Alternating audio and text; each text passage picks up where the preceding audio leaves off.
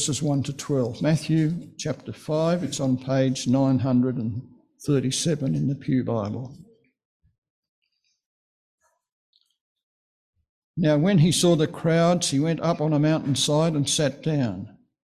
His disciples came to him, and he began to teach them, saying, Blessed are the poor in spirit, for theirs is the kingdom of heaven.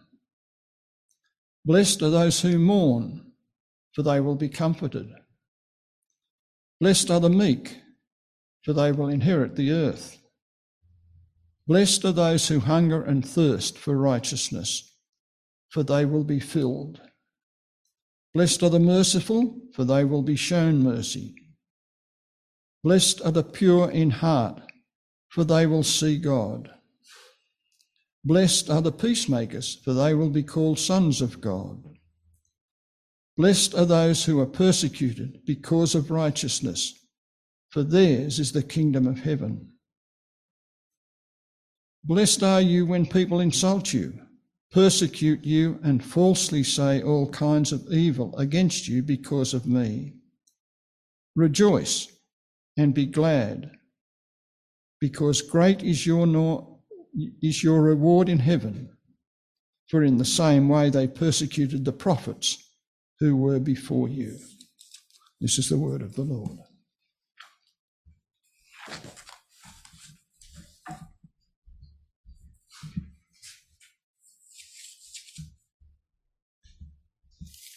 Morning, everyone. Let's pray. Gracious Father, Heavenly God, we ask that as we turn to your word, that you would help us, help us uh, to hear, help us to know, help us to understand, bring to us the things you wish us to really stand out this morning. Please help us to be corrected, to encouraged, to be strengthened, to be helped and we pray all these things, and I ask that, Lord, you would keep me from error. For Jesus' sake, we pray. Amen. Well, here it is. Uh, one of the most famous things you can point to in the Bible the Sermon on the Mount. It is famous. And it's the first of five long speeches in Matthew's Gospel. They call them discourses, apparently, when you've been to university and know what that sort of word means. It means a long speech. And this is the first of five in Matthew's gospel. They are important for his, the way he's put together, what he wants you to know about Jesus. The truths here are very well known in our circles and undeniably applicable to us all. There is much here to apply to us. But in this series, I'm just going to look at how they fit in to Matthew's gospel and hear how they are addressed to the original audience and what that means for first century Israel before we get to what that means for us. It does have implications for us now, but I suppose I'm coming from the place that says we won't quite get the full impact unless we seek to understand what they meant, what Jesus meant in its original setting. when speeches are recorded, it, they have a very interesting way of interacting with us. It's as if we get the feeling we are hearing the words for ourselves. So, no doubt, as you read it, you think Jesus is speaking to you. It adds to the realness of what has been going on in the narrative of the gospel. It's good to keep in mind that the speech is actually not directed to us. It's actually directed to the people who are hearing it. This is a historical narrative, and narratives are not only about us, I don't know about you, but I love to hear everything about me. I got a feeling that's all of us. This isn't actually about us, but it does tell us about Jesus and what he did for us. There's a saying I liked Everything Jesus did, he did for us. And a speech also has another way of actually stopping the action and pausing and concentrating on what it says. It allows us to hear Jesus speak for himself. One of the things we've noticed as we've read along in Matthew's gospel, he actually hasn't spoken much. Now we get the chance to stop and we really get quite a lot of him coming to us. It's a speech addressed to the original hearers, but it's also a speech, as I said, we hear. We can ask, the, ask these different questions. How does this speech affect the hearers, the people who are in the audience? Does it affect his disciples? And there are several characters involved. If you read, there's Jesus, obviously, as the speaker. There's the disciples, who are particularly at the beginning, right here, are the audience. These are the ones he's speaking to. The people he's just called to be fishers of people of men in chapter 4 verse 18 to 22 if you look at the at chapter 5 verse 1 there are also crowds around.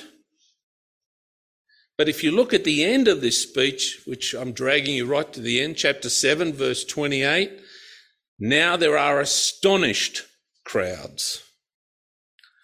So the crowd is mixed probably of jew and gentile and this speech is part of the light that has been turned on, as we've just been seeing. The crowd are the people who live in, pros, in close proximity to Gentiles who, remember, what are Gentiles? They are people who are living in the shadow of darkness, the shadow of death. And these people are close to those people.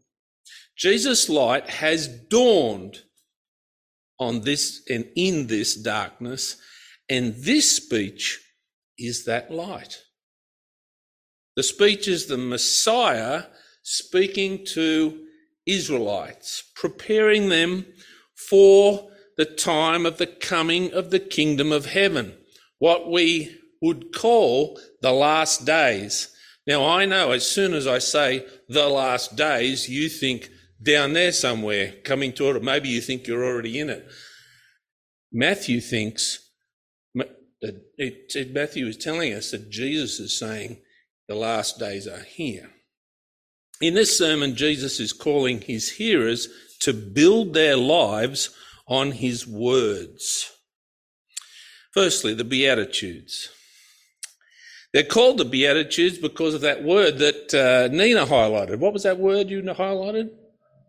blessed or blessed, depending on how you say it. Uh, they pick up generally, uh, all these things pick up on the expectations of the Old Testament, the what prophets and all the scriptures that they had. Remember, they don't have a New Testament. Matthew's gospel doesn't exist for a start. None of the gospels, none of the New Testament documents exist. When he's talking about it, he's talking about the Old Testament. So when you see things like the poor, those who mourn, the meek, those who hunger and thirst for righteousness, they are ways to describe the ideal Israelite, the ideal Old Testament believer. The ones who recognize, as we've seen, that they are actually still in exile. That though they returned out of exile, they haven't actually returned spiritually to their God. And remember that Matthew is saying the Messiah has come to bring in that new beginning, that new kingdom of heaven, the return from exile. The ones who hunger and are still under the judgment of exile, you might like to think of Luke chapter 2. I'm sorry to drag you out of Matthew. But you might remember Luke chapter 2. Think of Simeon. Think of Anna. They were those who longed for the time when God would fulfill the words of the prophets. Jesus here has come to fulfill that. And in this speech, in this sermon, he transforms what it means to be a true Israelite. I want you, did you notice in verse 11 and 12? Blessed are you when others revile you and persecute you and utter all kinds of evil against you, falsely on my account. Rejoice and be glad, for your reward is great in heaven, for they persecuted the prophets who were before you. What did I notice? I noticed this. All kinds of evil against you falsely on my account because of me. Jesus is aligning what it means to be part of the kingdom of heaven, what it means to be a true Israelite. He's realigning them to be with Him and to Him.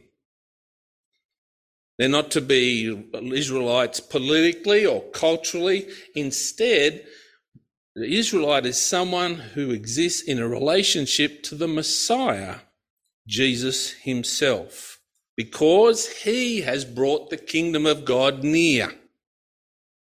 The first and last Beatitudes contain the greatest gift, the kingdom of heaven. Verse 3 and verse 12. Blessed are the poor in spirit, for theirs is the kingdom of heaven. Verse 12, uh, verse, uh, rejoice and be glad, for your reward is great in heaven. All the other Beatitudes are part of that kingdom. And just like the Old Testament, they don't describe how to get into God's kingdom. Rather, they are the things that characterize the person who lives under God's blessing. They live in ways that express the covenant mercy and love which has been poured out upon them. If you look at the Beatitudes, you often think, this is how I get into the kingdom of heaven. No, no, no. This is the people who, this is what they are like in the kingdom of heaven. Secondly, they are happy in the kingdom. Are blessed, is the translation we've been reading. Blessed is the word that we've been brought attention to. And this group exists as they experience the joy of that kingdom faith. The poor in spirit are destined for a blessing, for the Lord has poured this experience of the kingdom on them and in them. They live in that blessing from God. I think as we read it, it's likely to be the, the disciples who he's just called, he's speaking to. The disciples sitting in front of him. They've responded to this new kingdom come in the person of Jesus. Uh, years ago, when the Good News translation came out, do you remember the Good News? Is anyone old enough to remember the Good News translation? Maybe you're not old enough. I don't know. There's a you all look pretty young, really. Um, remember how you, uh, I remember it came out and he went to this famous sermon here, right here. I went here and it said, what did it say? Happy. Happy, you know, happy. Use the word happy instead of blessed. And I remember thinking, I hate this. Isn't this just typical?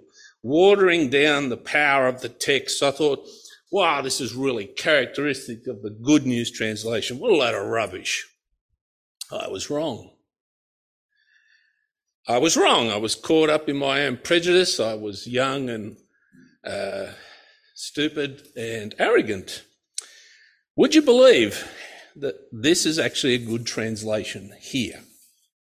The Hebrew equivalent to the word blessed is often thought to be happy. Why? Because this is all about the believers. The happy is used as a descriptive word from Hebrew of the believer. And the Hebrew equivalent of blessed is given to God.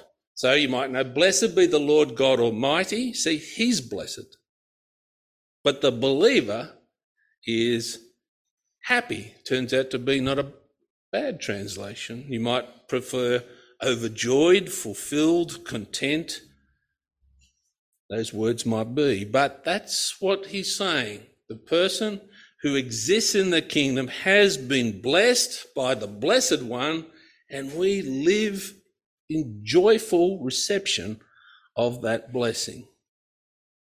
Thirdly, they are righteous Israel. The first four Beatitudes are drawn from Isaiah chapter 61. And Isaiah chapter 61 is about the work of the servant, and it's about him reinstituting the covenant. The covenant is broken, it needs to be redone, and the, Isaiah speaks about how the servant will come and make that new covenant that they might be a people. It's about the new world order that this introduces. And it's brought about by the servant figure, which is Jesus. It's a message to a righteous Israel because they will be made righteous. Not because of what they've done, but because what God has done for them in the person of this servant Saviour. The Beatitudes then indicate that in this happening, the kingdom of heaven has come. I don't know about you, but you often think, oh, I'm waiting for the kingdom of heaven. Matthew's gospel wants you to know you are in it now. If you believe and trust and have the Lord as your Savior, you don't wait for the kingdom of heaven to come. The kingdom of heaven has already come in the person of his of the Savior who has poured his spirit into you to make you citizens of that kingdom. He is doing a work in you and making you like the people on the page that you just read. The Beatitudes then are divided into two groups of four verses 3 to 6, 7 to 10. Would you believe that in each section there are 36 words. That's not by accident. Matthew has carefully composed to make sure you get it. Jesus may very well have carefully composed those words exactly this way. Verse 30, verses 3 to 6 both conclude, sorry, conclude with a thirst for righteousness and they concern the inner attitudes of the believer. For it talks about them being poor in spirit, those who mourn, the meek, all that they've become as people of the kingdom. They hunger and thirst for righteousness. Hungering and thirsting for righteousness. Remember again, Simeon, Anna, waiting for the kingdom of God to come. They're waiting for God's covenant promises, the promises in the Old Testament to be fulfilled. And the last four Beatitudes from verses 7 to 10 are bound to the first four in that they end with a demand for righteousness. Look at verse 10. Blessed are those who are persecuted for righteousness' sake Theirs is the kingdom of heaven. Look at verse 3. Blessed are poor in spirit, for theirs is the kingdom of heaven. The kingdom is bestowed on the righteous. The righteous are the ones who have received Jesus, the Messiah, the God who is rich in mercy. Looking at the other Beatitudes, verse 7 Happy are the merciful, for they shall receive mercy. The merciful are the ones who are bathed in God's mercy. They overflow in mercy. This is beyond what they need to do, beyond the strict commandment obedience, for they ooze mercy. They ooze mercy because of the mercy they have received. Verse 8 Happy are the pure in heart, for they shall see God. Pure here means something like integrity, an integrity that is pure and evident and on display. It's why 1 Peter 2 can say, See that your good, they may see your good deeds and glorify God on the day of visitation. It's this integrity That is who you are. God is doing his work in you to make you more like Jesus. And so there's, also a concern for how you look and how you conduct yourself, verses 7 to 10. Happy are the merciful, they shall receive mercy. Happy are the pure in heart, for they shall see God. Happy are the peacemakers, for they shall be called sons of God. Happy are those who are persecuted for righteousness' sake. There's also a great movement back and forwards between the present tense and the future tense in verses 4 to 9. Verse 4 Blessed are those who mourn, for they shall be comforted. The same thing happens in verse 5, verse 6, verse 7, 8, 9. Future and the present tense together. Blessed are the poor in spirit, for theirs is the kingdom of heaven. Blessed are those who are persecuted for righteousness' for theirs is the kingdom of heaven. They are, fourthly, people who receive God's mercy. In wisdom literature, it works slightly different. What do I mean, wisdom literature? Proverbs, Psalms, things like that, Ecclesiastes, blah, blah, blah. It goes like this If you act this way, this will be given to you. If you do this, then this will happen. That's how wisdom literature seems to speak. You can check it out for yourself another time.